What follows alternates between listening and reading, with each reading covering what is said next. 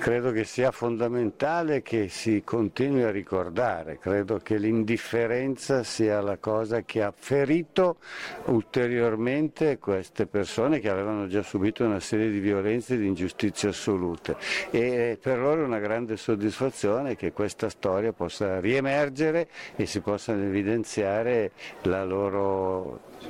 la violenza che hanno subito e la situazione che hanno incredibilmente subito, ecco perché eh, per loro è stato difficile, è stato difficile perché hanno subito le stragi delle foibe, è stato difficile perché hanno dovuto abbandonare le loro case, è stato difficile perché in Italia sono stati accolti in maniera estremamente, da, da alcuni, non da tutti, ma poco solidale.